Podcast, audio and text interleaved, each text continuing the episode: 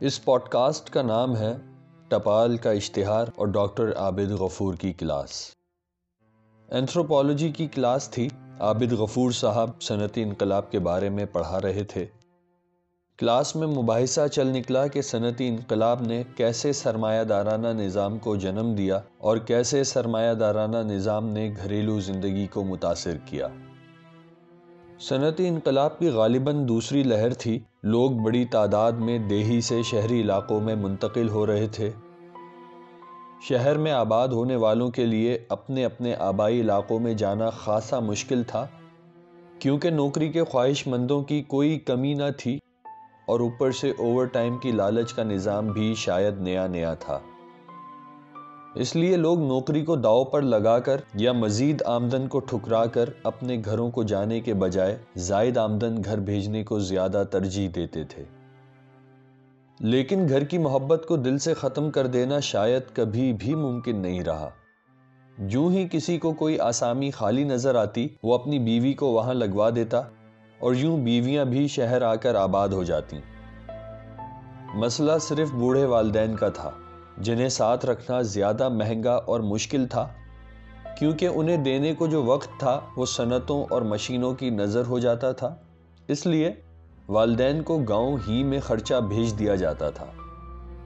صنعتی انقلاب کی ترقی کے ساتھ ساتھ یہ معمول زندگی نہ صرف عام ہو گیا، بلکہ رائج بھی ہو گیا۔ اولڈ ہاؤسز اسی زنجیر کی ایک کڑی ہے اب دوسرا مسئلہ جو درپیش آیا وہ اولاد کا تھا۔ لوگوں کے لیے بچے پالنا مشکل ہو گیا۔ حاملہ خواتین کا کام کرنا مشکل تھا۔ مقابلے کی دوڑ سخت تھی۔ پیسے کی ریل پیل تازہ تازہ تھی۔ تو لوگوں نے اولاد پیدا کرنے کے بارے میں بھی احتیاط سے کام لینا شروع کر دیا۔ اور کچھ نے ارادے کو لمبے عرصے تک کے لیے موقوف کر دیا۔ یورپ میں جاری آبادی کا بحران اس سب کے نتائج میں سے ایک ہے۔ خیر، ہم نے جب آنکھ کھولی تو سہن میں چارپائی پر بیٹھی دادی کو دیکھا۔ گھر میں چاچی، تائی اور امی کی نوک جھونک دیکھی۔ چاچا تایا کو گھر میں سب کے لیے تحفے تحائف لاتے دیکھا۔ سب کزنز کو ساتھ کھیلتے دیکھا۔ پھر وقت کو آنکھوں کے سامنے بدلتا بھی دیکھا۔ چھوٹے چھوٹے بچے اپنا پرسنل سپیس مانگنے لگے۔ پرائیویسی ڈسٹرب ہونے لگی۔ کم آمدنی کا مسئلہ سننے کو ملنے لگا۔ برکت کو رخصت ہوتے دیکھا اور بھی نہ جانے کیا کیا دیکھا۔